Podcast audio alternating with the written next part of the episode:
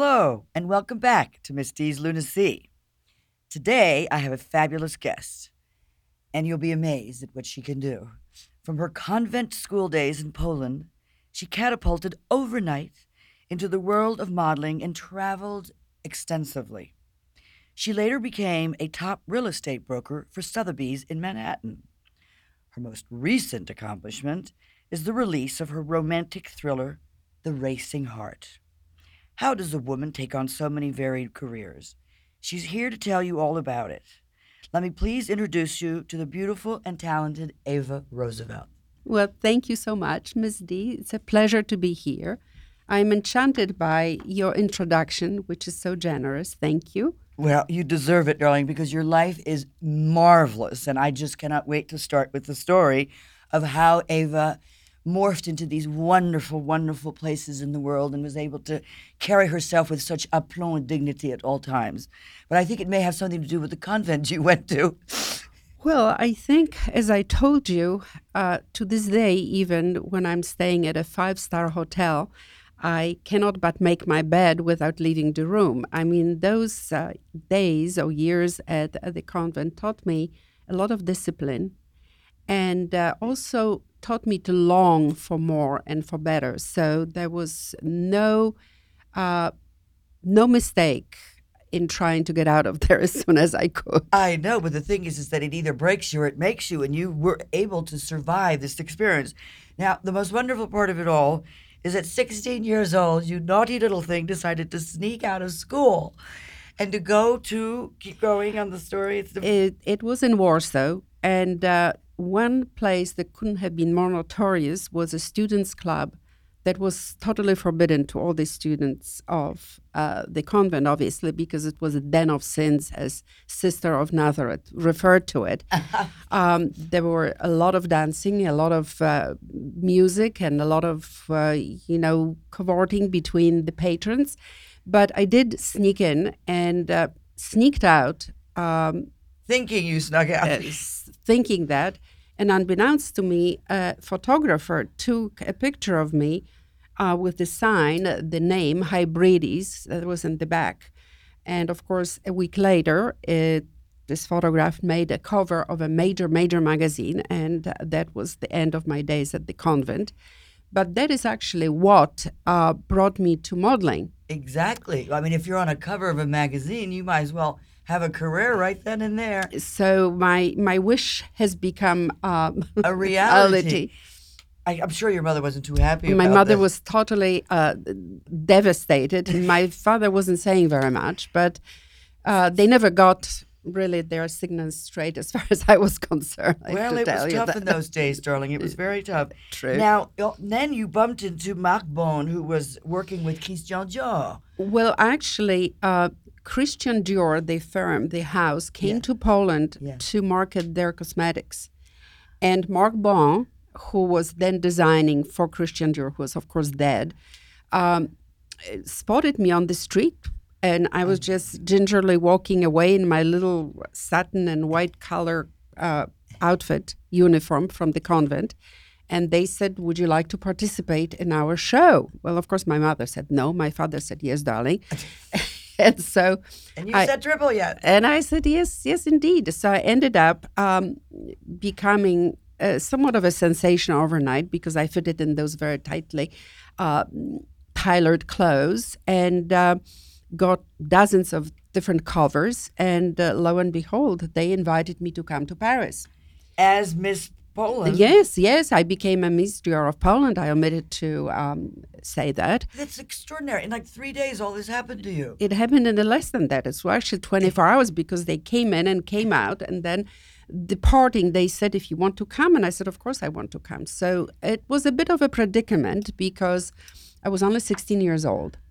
And uh, my parents eventually agreed, and I ended up in Paris, knowing in my heart as I traveled with a suitcase, one outfit and five dollars in my pocket. I knew I knew that I wasn't coming back. but then everything worked so beautifully. You had your little atelier in Paris and you were working nonstop. And that is true. And I couldn't wait until I was 18 years old to buy my Porsche. That was a great accomplishment. I had an apartment on the Rue de la Vérendrye, which was in uh, the 16e arrondissement. A beautiful, That's where I lived. Yes, a beautiful little apartment. And life was really very good, very good. And uh, except after a while, after uh, after a while, my Polish passport expired, and I had to travel to Canada. Um, Amazing. Uh, where I became a landed immigrant. Actually, the idea came to me because Canada, I thought, had the least population on the largest amount of space. so I was certain that they would invite me and uh, embrace my idea. Uh, it wasn't as easy. They asked me for my IQ and a lot of very, very specific questions, one of which was whether I was a communist. And I said, look, I, I, I was brought up in a Catholic convent. You know, we, we didn't talk about politics there. We prayed. That's what we did anyway. So that worked out very well. And actually, those days in Edmonton, Alberta, uh, the mid of freezing weather that I never forget, I was traveling back and forth to Toronto to model. And so I became a bit of a, a I had a variety of extremely demanding jobs that required me to get up at five o'clock in the morning and stay in wow. the cold weather.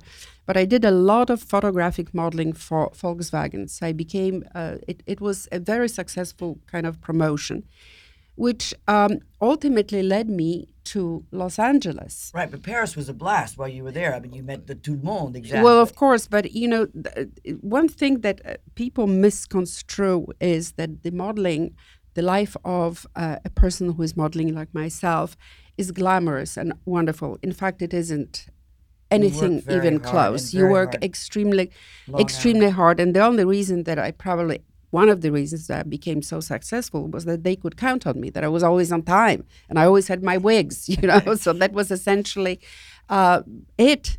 And um, this is something that I'm thankful for being at the convent That's because actually, actually, it taught me the the Teutonic discipline. I'm half German, and so uh, it was an experience that I think if I had a daughter, I probably would suggest that she does that just for a year or two to learn uh, the discipline. And also, it was a time in which um, I read because I couldn't get along with anybody. I didn't really have any friends. That there were all the other girls were orphans. You know, they're all very, very ah. depressed, and and so, and the other thing was that in order to really get out of there on some level, even for the weekends, I had to have very good grades.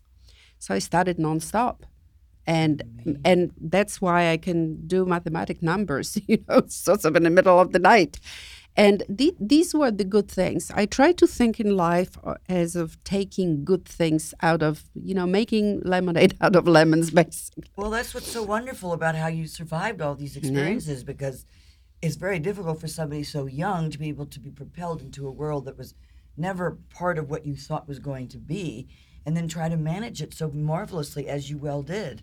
And everybody thought you were quite bright, Sue. So there was an addition there. Yes, well, there are a lot of temptations, you know, when you are young and the doors open easily. Mm-hmm. Um, beauty doesn't hurt, but you have to be able to use it wisely, you know, exactly. because it goes, for one. So now we're in Canada, and then you end up after working, working, working. I, what happened to the Porsche? Because you're always uh, the Porsche. Ah, the, my poor Porsche. Well, uh, I left it on the corner of oh. uh, Rue de la Faisanderie and uh, uh, Rue, what was that other little street? Uh, uh the General Appert. Yes. And I just left it on the corner. And then a year or two later, when I came back, of course, it was towed away, and the tickets that it accumulated wasn't worth wasn't worth it picking it up. So that oh was where my, my Porsche went but it was a well deserved car. Yes. So now we are deciding to go to LA. Yes. Off we go again. Off we go again. And uh, this was a, a, a, kind of a wonderful reunion because at the time, Roman Polanski, who is my countryman, uh, whom I met as a little girl in Poland, he was already very famous for his first movie called The Knife in the Water, which actually created his career. So he lived in Los Angeles. He was very happily married to Sharon Tate. Oh, and uh, you know these were the years of uh, where again I I worked. I had an agent, and we spent a lot of time together with Sharon. She became a very very good friend of mine. She was she was a wonderful human being, and so um, that night, the fateful night of August 9th, uh, You were supposed to go there. I was supposed to go there. Actually, I spoke to her at five o'clock in the afternoon, and she said, you know, we were going to go to dinner and then come with us. And I said, well, I can't come to you to dinner because I have, it was Friday night. I have a dinner with a German producer. And then afterwards, you know, I don't know how long this is going to take, but I have a photo shoot next morning. She said, well, try to come for a little bit after your dinner. And at the time you were driving. At the time I was driving, my first great extravagance, which was a Phantom Rolls Royce. It was a famous Rolls Royce because it was once driven by one of the Rolling Stones. But you know, you could buy a Rolls Royce for five five thousand dollars these days. Anyway, nothing ever worked in this car. I mean, it was one of those things where nothing, nothing worked. It was always constantly breaking down with one thing or another. But most annoying was the fact that the gas gauge never functioned properly. So after my dinner um, with the German producer, around 11 11:30 I made a decision that I I was going to just go to Cielo Drive for maybe oh, half an hour. Dear. And in those days I had a mad crush on John Phillips who lived on the way so I drove up and you know mind you Sunset uh, Boulevard yeah. going up the hills. Yeah.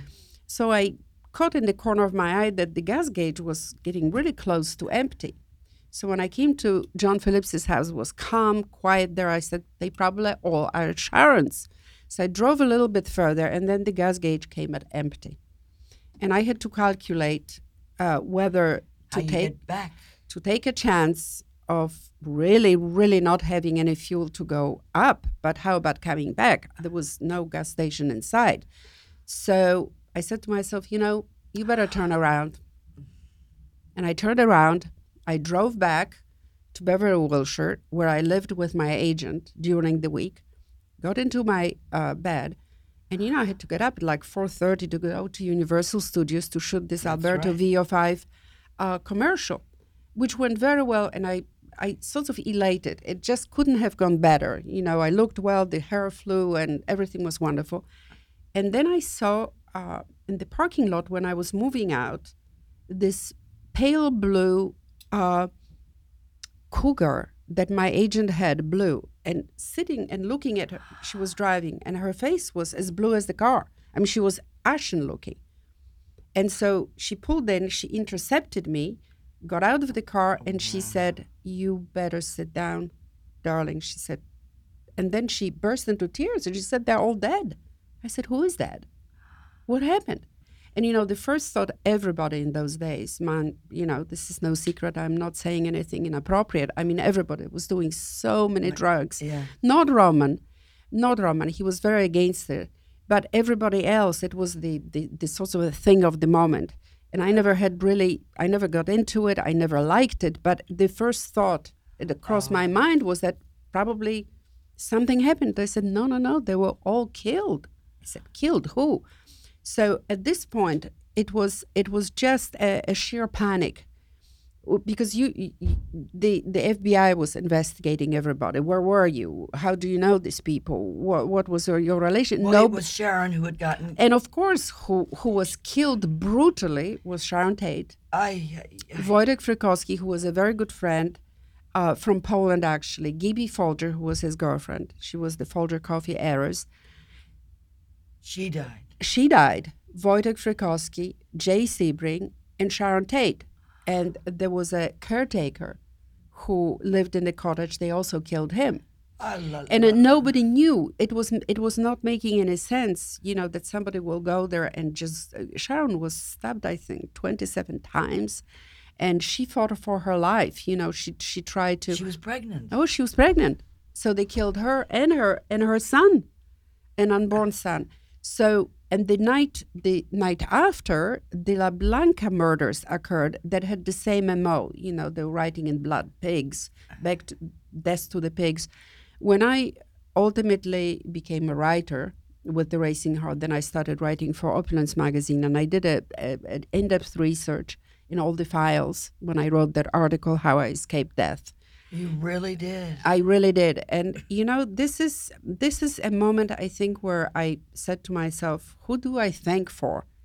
Do I thank God? Do I do I thank Thank your gas gauge. My gas gauge. Do I do, do I do I thank uh, do I think my upbringing?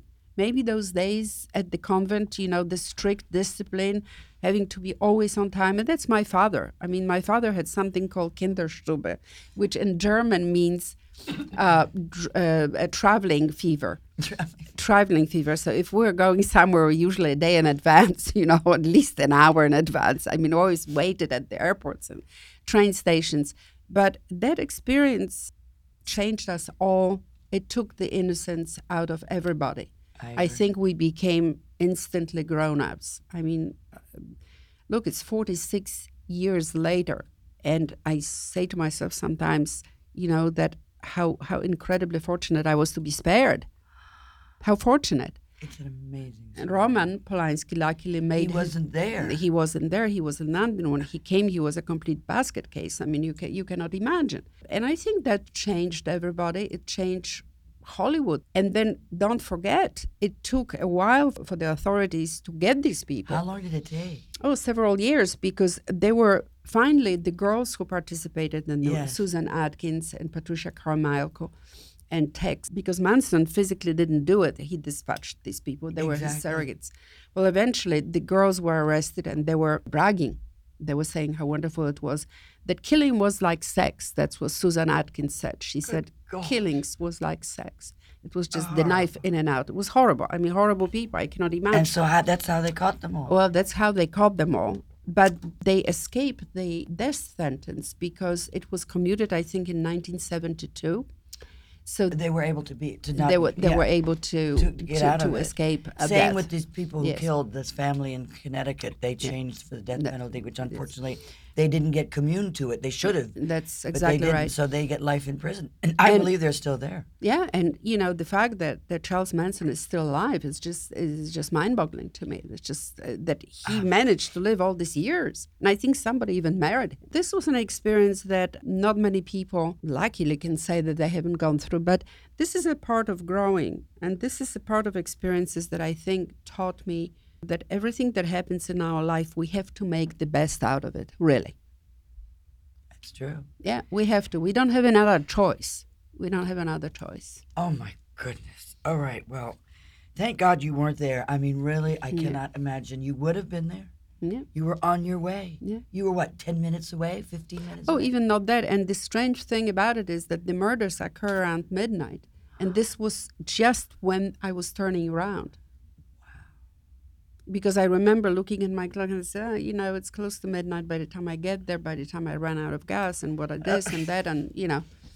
Amazing. Yeah. Okay, so you got you wanted to get rid of the Rolls Royce and you wanted to get a sports car. oh yes, of course. So you know everything settled down kind of uh, after that, maybe a year or two years later, and um, I did very well. You know, doing what I did, which was working and modeling, and but then I decided after uh, Alberto VO5 commercials where I really made some real money that I wanted to forget about my broken down Rolls Royce and, and just go to Europe and get myself a sports car and just drive through the south of France, you know, and, and just have a wonderful time. And so somebody um, mentioned to me cars that, are important in the yes, story. Yes, yes, very important. So okay. Somebody mentioned to me uh, that uh, there was an American living in London by the name of David Weir. Yeah. And they said, go and see David because he has all these cars for sale and, you know, he has a motor racing team. And so, to make a long story long, um, eh. I rang his doorbell. He had a little mews in London. It was actually quite wonderful little place. And this woman opened the door and, um, you know, um, with the arrogance of youth, I dismissed her as a maid. It turned out to be that was his girlfriend. So I didn't make many friends there that day. Nonetheless, he said that he had a beautiful Ferrari Dino that he wanted to sell. So he drove me somewhere, and it turned out to be that his partner was a crook. So the car was not in his name, so he couldn't sell it to me. You know, okay. it was one of those things anyway. So, but um, I lived in New York at the time, and I was working for Eileen Ford modeling. And um, lo and behold, David one day rang my doorbell and he said, Here I am. Well, I said, Well, that's wonderful. So we went to see his uh, very social aunt who lived in a beautiful uh, apartment at 825 Fifth Avenue, and she sat me down and she said, "My dear, don't take him seriously. You know, he, don't don't take him seriously. Oh, He's very nice, but." Never mind. Just find yourself a nice, decent husband who's just not going to be racing or doing all these crazy things. Of course, I didn't listen. But when David invited me to come to Le Mans, and I never heard of 24 hours of Le Mans until then. He said, "Look, I'm racing," and I was horrified because Isn't it, it Monaco. A, I think no, no, Monaco is the Grand Prix. Ah. Grand Prix are the different kind of cars. I see. The 24 hours of Le Mans is totally different kind of cars. There are four types of cars there. Wow. Uh, Formula One cars in Mo- Monaco. But anyway, so he said, I want you to come with me to uh, Paris and then we go to Le Mans. And I said, Well, why would I do that? And he said, Well, I send you a ticket. I said, Great. So he sent me a ticket and I ended up in Paris. And I also uh, knew him a little bit by then, and I had an experience with him with cars, and I was horrified because he was a terrible driver. I mean, just the worst driver. He was impulsive and and uh, cut corners and did everything wrong in my book. But anyway, what do I know? So uh, we're at Le Mans in the middle of the race. I was so petrified that he was going to die that I told him, I said, I will never see you again. I will never date you if you don't give up racing. Well, of course, you know, he won his category, which was a great victory. And absolutely. He had, uh, because there are four types of cars you have Formula One and two and then you have road cars, and then you have cars like our car, which was a essentially a, a, a road prototype. And it was a famous car. It was a 512M Ferrari uh, that was famous because Steve McQueen used it in his movie Le Mans. So um, we ultimately agreed that he wasn't going to race anymore. And when we arrived um, in uh, New York, we got married. And shortly thereafter, we found out that we had absolutely no money because he didn't pay his taxes while he lived in Europe. So whatever, whatever. Oh, um, lordy, lordy, So anyway, lordy, lordy. Uh, uh, David went and uh, was supposed to sell this famous car that we had, but instead of which he, he exchanged it for another more um, elaborate car. But that was David. He was he was uh, he was a wonder. He died of cancer uh, maybe ten years ago. That's so sad. Yes, but you know, I took uh, to heart this desire, this promise that I made to myself that if I ever uh, sit down to write, I will write a story, something that will have to do with the 24 Hours of Le Mans, which is the most exciting uh, auto race on earth. There is no other because a race essentially is a formula for something to happen and it yeah. never is anything good that happens you know usually usually you know dangerous. it's it's a it's a it's a basically an accident looking for a place to happen so it's, huh, it's very a, well said so it's a, a, a continuous process of breakdowns and that's why it's called endurance race because the car that completes the maximum laps and finishes the, the cross line is the winner and winning Le Mans is an equivalent of winning a, a, one of the biggest prizes. There is no money. Um, there is no money prize. It's one of the most expensive races in the world. But it's prestigious. But it's prestigious, and also, you know, if you, if Audi wins Le Mans, well, you know who's going to buy their road cars. I mean, you know, that's ah. that's how this translates. Uh, in uh, the 60s, 70s, and the 80s, the Le Mans was dominated by Ferrari, by Porsche, by Aston Martin, by uh, even Bentley. All the Europeans, oh, Ferrari was huge, Porsche huge. And then ultimately, you know, the Germans got into it with uh, Audi. Uh, Peugeot was very big, but it's all a phenomenal uh, excitement. There is no other race, maybe the uh, 24 Rolex, which is Daytona, which is also 24 hour race, which is exciting, but it's more monotonous because it's just it's going around and, and around and around and around. Here, Le Mans is very unique in the respect that you have the racetrack and then the roads of Le Mans, the town, yeah. are combined. So that even adds to the danger of it because you don't have a extremely flat surfaces all over. I mean, the speeds are 225 miles an hour in, in you know down the Mulsanne Straight. The very goodness. That's why I was uh, very upset when David, in the middle of the night, you know, was uh, fatigued, and and I said to him, "I think you should quit," and I'm glad that he did. But then when I was living in New York, and um, actually subsequently living in New York, um, we got divorced, and then I vowed that I will never marry again. it was it was my famous uh, promise to myself. I'd really loved, but nonetheless, I started a very interesting career. I went to Columbia University. I was learning how to write and poetry, but in the meanwhile, I worked at Sotheby's. Sotheby's uh, selling real estate, and it's an interesting career because you learn a lot about people and learn a lot about yourself. You have to be again very disciplined. So when I got for my interview, uh, the lady at the time who was running the office, she said to me, "Why on earth would you want to do this? Um, I mean, you certainly don't look like you need to earn a living." And she said, "You have no idea how difficult it is." So I said to her, you know, I'm quite fed up with just playing tennis and going to parties, and I just really need to have some purpose in life. And she said to me, Tell me, what did you do before? And I said, Actually, I was modeling. Oh, she said, You will have no problem. Uh-huh. Anybody uh-huh. who can take rejections in modeling would do extremely well in real estate. Of course, you never did get a rejection. Oh yeah, I got plenty. Believe oh. me. Of course, oh. you get plenty. You're, I was either too thin or too tall or to this or to other. You know, oh, there's always something. But you know, you have to grow a little thinner skin. oh, my sister modeled forever and a day. She did. did she? she went to Milan and she went to Paris and she went to London, and she did covers all over. She was actually very, very successful and quite a drama. She was very much of a drama queen, absolutely beautiful, and did all her own makeup and oh, really? staged. She was marvelous. She was a great actress as well.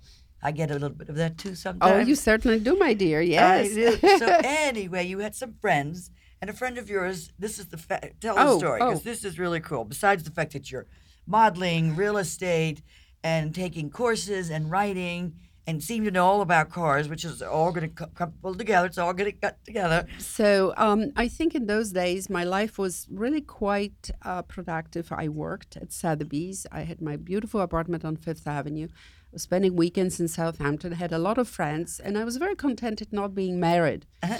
And so I had a friend um, whom you know. Yes. Um, she called me up, sort of in the middle of a rainy November night day I was at my desk and she said, You know, my dear, you have to run. Um, I was supposed to have lunch with Bill. You mean Bill Roosevelt? And she said, Yes, you know, but but I said, Yeah, you probably something broke down or you, you are still in Southampton. And she said, Exactly. And you know, that was before the cell phones. So, exactly. And Bill was, as I learned later, very, very, very proper. And lunch was always at 12, you know, it's boarding school schedule. anyway, so she said, Go, go to this place. And it was in New York um, the place at the time was called Arcadia. Now it's called Amaranth. Yes, yes. It's on the corner of 63rd, yes, 63rd and Madison. Yeah. So I walked in there, and I never forget this lovely gentleman was sitting in the three-piece suit, and he looked at me and he said, "Who might you be?" And I said, "Well, I am Ava." Friend of Barbara, and he said, "Oh, something happened to Barbara, didn't it?" I said, "Yes, it did," and I just came uh, to tell you that she couldn't have lunch with you. And I said, Well, how about you? Can you have lunch with me? And I said, Well, that would be lovely. So we had lunch. He walked me back to the office and then he called me. And he said, um, Would you like to go to a party with me tonight? Oh. And I said, Well, I would love to, but if you don't mind, let me call Barbara and I call you back.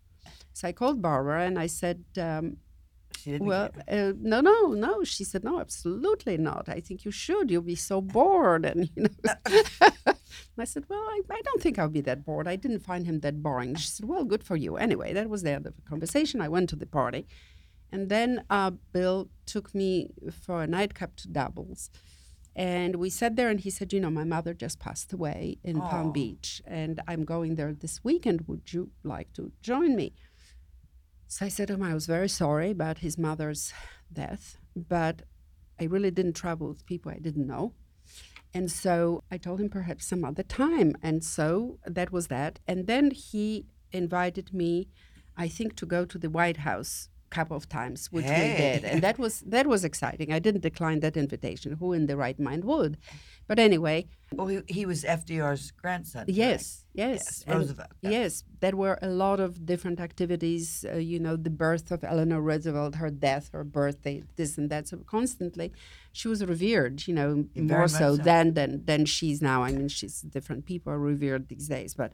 In any event, we started dating, and of course, my my dear friend Barbara uh, did absolutely everything possible To break it all uh, up. to break it all up. Oh my goodness, her wonderful parties and all of that. I was always seated somewhere in a very undesirable location while Bill was surrounded by beautiful young models. But nonetheless, we did get married. How wonderful. Yes, and we had a beautiful, wonderful 20 years in which lived very, very productive life because Bill always worked. You know, he was he was a pilot. We had our own plane. We flew to the Bahamas, but he was on Wall Street. It was fascinating, and he also was with the William H. Donner Foundation, the Family Foundation. So there were a lot of varied interests, and it it, it was probably the most groundedly productive type of life because there was the money making and the money giving away. There was charity. There was uh, education. Uh, there were friends. There were visits. There were tra- Philanthropy. philanthropy. Charities. Yes, all of that uh, was really very well rounded. You met, yes, some very interesting people who were procuring for other people, and you. It, I, I see what you're saying. I mean, And it was- flitting about. You were actually were doing exactly. some, meeting some, and doing great things for good causes. And there was American Cancer Society and the Preservation Foundation and the William H. Donner Foundation. All of this had some real rhyme and reason. So when Bill passed away untimely from cancer, I found myself at a crosswork as to what to do. Either succumb to chagrin and, you know, mourning and kind of disconnect from life or connect with life in a wrong way.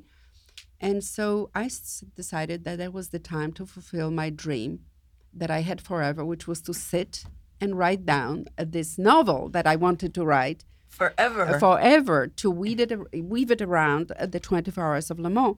So my previous husband, David Weir, um, was still alive, and I called him up and I said, David, I really want to uh, write uh, my book. And he said, Well, go ahead and do it. And I, I said, Well, are you going to help me? And he said, How can I help you? I said, Well, we had a motor racing team. We race at Le Mans. But he said, Those days racing at Le Mans was like racing dune buggies. I mean, what's happening today is a completely different world. He said, You have to go there. You have to actually ah. go there. So I, it was not easy to get a press pass for Le Mans. Trust me, I did a lot of uh, pulling. You have to have a letter of recommendation there. You have to be a real journalist. Well, Le Mans is probably the most prestigious and most control environment because the pit lane is open to journalists only a couple of hours uh, during the race and you really don't see anything because pit lane is everything is happening there you know the tire changes the, the driver changes. And so when i got there um, i said to myself i have to look for an american team because you know there's no sense of looking in the past. So i saw ferrari Risi Competizione which was a, a ferrari team uh, from houston. And this beautiful Ferrari was standing there, and it was a gentleman. I went up to him and I said, I talked to you. He said, I'm a little bit busy. But I said, Well, um, maybe I can talk to you some other time. He said, Well, he handed me his card and sort of, you know. But I never let go. So I was already in process of starting uh, the Racing Heart. I was already writing. But, you know, the story happens during the 24 That's hours right. of Le Mans. The story starts at the 24 hours of Le Mans. And there is a lot of technical information that has to be correct in order for the story to really make sense. So I emailed him. I wrote a story about him and the team for Cavallino magazine. And then I, it turned out to be that miraculously he lived half an hour away from Palm Beach. So for two years while I was writing, he would come for lunch and stay the whole entire day. And he would say, "No, no, no, no, no. This is not how this happens. This is not. It How doesn't." amazing your own personal tutor. I mean, it was extraordinary. So you know, the Racing Heart is really sublimely vetted when it comes to the accuracy, and I think you can feel it. You know, you can feel that this is this has been written by somebody who's been there. who experienced it. And, you know, and people you meet during the course of 24 hours of Le Mans race, that it's really based on such hope in a split of a second, in a, in a, in a moment. All of this can just turn in a ball of fire. You know, it's extraordinarily dangerous environment because there is a discrepancy in, spa- in speed between the different types of cars. Correct. So one is crawling along at 80 miles an hour, the other one is coming at 225 miles an hour. You can imagine, you know, how the collision could happen. Yes, of course. And it's a very difficult, very, very one of the fastest racing tracks in, in the world, in fact. So working, you know, the, the book gave me a different perspective because when I started it, I really didn't focus that much on my English, which ultimately has improved. And I had a, a another extraordinary person along, Tom Clancy, the late Tom. Clancy, the famous writer, happens to be a very good friend of my late husband Bill, and we spent many many times with him in Washington. So when Bill passed away, this tradition of getting along and going there for for dinner once a month, you know, kind of lasted and Tom Clancy was a very unusual uh, human being. He was utterly socially inept, and um, he loved to go out and loved to have drinks with the boys. And I was one of the boys. You know, I was just kind of. Uh, and his his team was because he, as you know, his books were extraordinarily researched and vetted and yeah. full of details. Where he didn't get it out of his uh, uh, you know vocabulary or dictionary. He got it out of his friends who were former FBI agents and people who were in the intelligence uh, community because that's only how you can do it. So they, they were delighted to work with him, and I met them. And, and you did some work for the for the marketing you did for yes. the company that ah, uh, and that was another what what transpired was that in those days when Bill was still alive and I lived in New York before That's I right. we were traveling between Florida and New York and yeah. so my real estate was sort of it wasn't really happening because you have to be in one place at the same and also I did it I've done it it was great I was very successful it's time to move on so I met a, a gentleman by the name of Michael Hershman That's right. who was a world he is a world renowned expert anti terrorist expert. And we met on a plane traveling from Nice. And we started chatting. And I said to him, I said, if I didn't know any better, I would think that you work for the FBI because I mean, ah. you have too much information. And it was at the time, you know, remember the flight, the, the TWA flight yes. that got shut down? Nobody really knew what happened. No, he said, I don't work for the FBI. I work for myself. I have this company called Fairfax International in Virginia. And at the end of the nine hour flight, he said to me, Would you like to work with me? Amazing. And I said, Well, you know, I don't know anything about your business. He said, It doesn't matter. What matters is who you know. And That's the right. other thing I will teach you. So uh, these were uh, extraordinary times because my function basically was to be a rainmaker. But we did due diligence and uh, you know financial Clever information girl. for banks it was an amazing, uh, one very amazing experience where you uh, learned a lot. when you learn a lot, and That's uh, why you're so good with all these numbers and ve- and figuring out who people are. It's well, you, he taught of- me. He taught Yes. me. We had once lunch where there was a couple sitting at another table, and he was observing this man. And then at the end of the day, we were at the office, and he said to me, "I want you to call him." And I said, Well, why? Well, you know him. I, I just have an idea. Maybe you could ask him something. And so I said, Sure. I called him up and we met for a drink. And I had my directives what to ask him. So, Wow. um, as it turned out to be, an NFL league was investigating one individual who wanted to buy it. And, you know, the part of the vetting is what we were doing, you know, information about people because NFL wouldn't uh, just sell a team or, or hire somebody without vetting. I mean, it's, it's just a, Doesn't exist. That's how it goes. Of course. So I said, talk to him, ask him about this this person. So I went there, and about 20 minutes later, he finally said to me, he said, Eva, this is all very simpatico, but I think you have something in mind. what, what do you want? and I said, well, actually, I wanted to ask you about so and so. And he looked at me, he looked down and sideways, and then he took a napkin and he wrote down two words bus stop. I didn't know what it was at the time, but bus stop was a famous case that indicted, among other people, this gentleman who, in fact, did nothing except uh, pleaded fifth on every question that he was asked.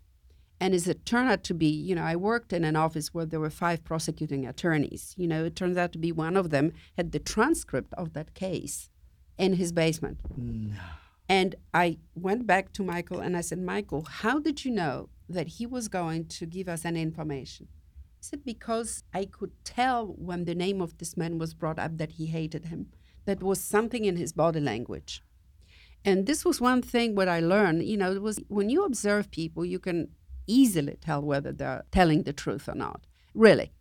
Yeah. And lies have very short legs, you know, eventually they, they come up. But Michael had a, a an amazing capacity to I, I never tried to fib with him because he always would. He said Ava, and he would look at me, turn. And he said, you know, I could I could never I could never fool him. So all this of all these experiences are now part of your book. They are indeed. And there's terrorism and FBI and counterterrorism. Oh yes, there's all and the that. president's son and lots of sex. It's a very racy, very racy book. But hey, what the Haiti hi It is a book for a mature audience. A uh, mature audience, I would say. It's all in there. I mean, it's yes. just amazing. The technical details were extraordinary because I started rereading it and I was like, wow you really did spend time studying. Well, I, I, took a pride in in writing about something that I thought I should know. That's one thing. You know, that's a rule of good writing is to write about something you know. And also, I think that this is a story that might inspire both men and women. I think women mostly, because it's a story about a transformation of a young woman. Uh, Very similar to you a bit when it, you were transformed yes. from the convent into yes. this sort of top model Miss Dior, etc., etc., and having had such changes in your life, plus you also then did so many other things. This is why my opening mark. How does a woman have so many various careers? And it's very rare for people to be able to say what you were what you have done because it's unheard of. And I th- it was very important to me to convey this message to women that a transformation is a necessary part of who we are. Exactly. That this girl had all the makings of a classic gold digger. And she got herself out of that mode and she became a heroine. And it happened through making mistakes. And you cannot live life without making those errors because if you repeat them more than once, it's a whole different story. That's, that's but, true. But, but if you if you continue on making mistakes and saying, "Hey, you know, I did this wrong. I'm going to turn around," and this is what this girl did. And the, in the book. An abridged version actually is a version that I rewrote. The first version was shorter, was uh, ed- uh, by uh, my editor who said, I think we need to fit the, the formula of a classic uh, thriller. Uh, I said to myself, no, I think I'm going to go back and change things. The the original hero, Brad Harrington, was too perfect there was nothing really wrong with him, and in real life, you know that that doesn't is not exist. doesn't exist. Also, the ending uh, predictable in a way. I fought for that ending because I said to myself, "This girl risked her life, and she did all of she did, and why would I not honor that with giving her the man of her dreams?" So I met the man of her dreams being a little bit of a man of uh, not so uh, good sleep, let's put it this way, because he two timed her, as it turned out to be. And again, it is a lesson for a woman who's reading it to see that, you know, just pay attention. The, all the signs were there, okay, but she didn't pay attention. And so she went along with this vision uh, of this Brad Harrington, the son of the president, who in fact was not so honorable after all. But the interesting thing transpired with the FBI agent who in fact became her protector during the 24 hours of Le Mans because That's this right. was the only person with whom she had contact. So at first, he really didn't have much respect for her. and it started as a antagonist and protagonist relationship. Mm-hmm. They both kind of were at odds with each other. You know, he was telling her to do something she didn't want it to do, and he thought she was a, a flighty woman going from one man to another, from one party to another. That uh, basically, you know, could serve a purpose, but it was a limited purpose. When he realizes how courageous she is, how smart she was, how willing she was to stay as a team player with a, joint task force, you know, where they're trying really to get to disable these terrorist bombs. And uh, then something happens. She's beginning to get close to the FBI agents. So at the end, well, there's no and, end. And, well, there is an end, but I won't tell you what it is. Aye, good girl. I won't tell you what it is because the end is actually rather than her going yet with another man or having this this vision of having to be with a man she actually decides that this time she's going to go it alone that she's going to just decide a little bit later instead of just you know rushing into things and so this is a girl who who could uh, possibly have done it 24 hours ago or uh, six months ago and this is her transformation and this is actually something that i wish if i had a daughter I would probably wish that she had these experiences. So when she finds the, the right guy, that you see the signs, and when you are with the wrong guy, that you don't were you know that you're not myopic about what he's not. Um, you know, women, we I think it's a harder for us. It is harder for us because it's so much is expected in a way for us to be mothers. I've never been a mother, but I consider all my friends my children. So there you have Aww, it. so I do you too. well, it's hard to be a mother. It's much harder than one thinks. Yeah, yeah. It's very true. But your experiences are fascinating because then, what I think you were doing was that they were looking at the book in as in L.A. Right to make a movie out of it. So right this now, is what's so interesting. So what we are what we're doing right now, there is a production company with which I am in discussions, and we're actually looking for a right uh, to adopt the Racing Heart into mini TV series, and that was the reason why I read uh, the book and call it now the original on the bridge version. Making into a TV series is somewhat challenging because it is a tri-dimensional book that is happening in the present time. There is a terror plot, and yeah. also you have a lot of flashbacks. My vision, and actually, I'm looking right now at uh, contestants of screenplay writing uh, contests, uh, winners, uh, because I would like to work with a woman, possibly someone um, talented. I think that's the most intuitive important. Intuitive, well. who is going to get this girl? You know, who is going to get my heroine? Who who has enough experience also to be able to uh, it's uh, i wish i would I, I wish i knew how to do it and maybe ultimately i will have to learn well but it's a whole different you know, set Very of skills. Yes it is. But we're moving along. We're moving along and it's all of these things take time because all creative process takes time. And you know when you are working with people you have to adhere to their vision to some extent because you cannot stubbornly just dig your heels and say my way on. So um, that's where we are right now, and I'm very hopeful that probably by the end of the year we will have this this draft, or maybe sooner. But we're working on it right now. That's very exciting. So now, my dear listeners, would love to find out how do I get this Racing Heart, which is such a wonderful, wonderful, fun book to read.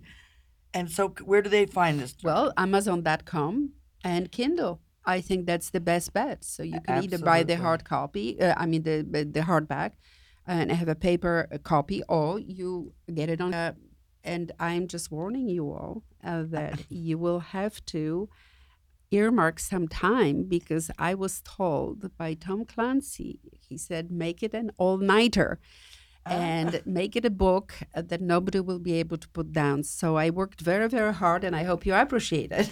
oh, that's wonderful, Ava. I wish you such good luck because Thank if you. it could be a TV pilot, that would be absolutely marvelous. Yeah, I think it would be a very good story. Yes. Yes, because it's got all the things that are going on right now mm-hmm. today, and it was going on some time ago. And I'm just so glad that you're alive. Thank the Lord to be able to mm-hmm. listen, tell us all about your experiences in this book.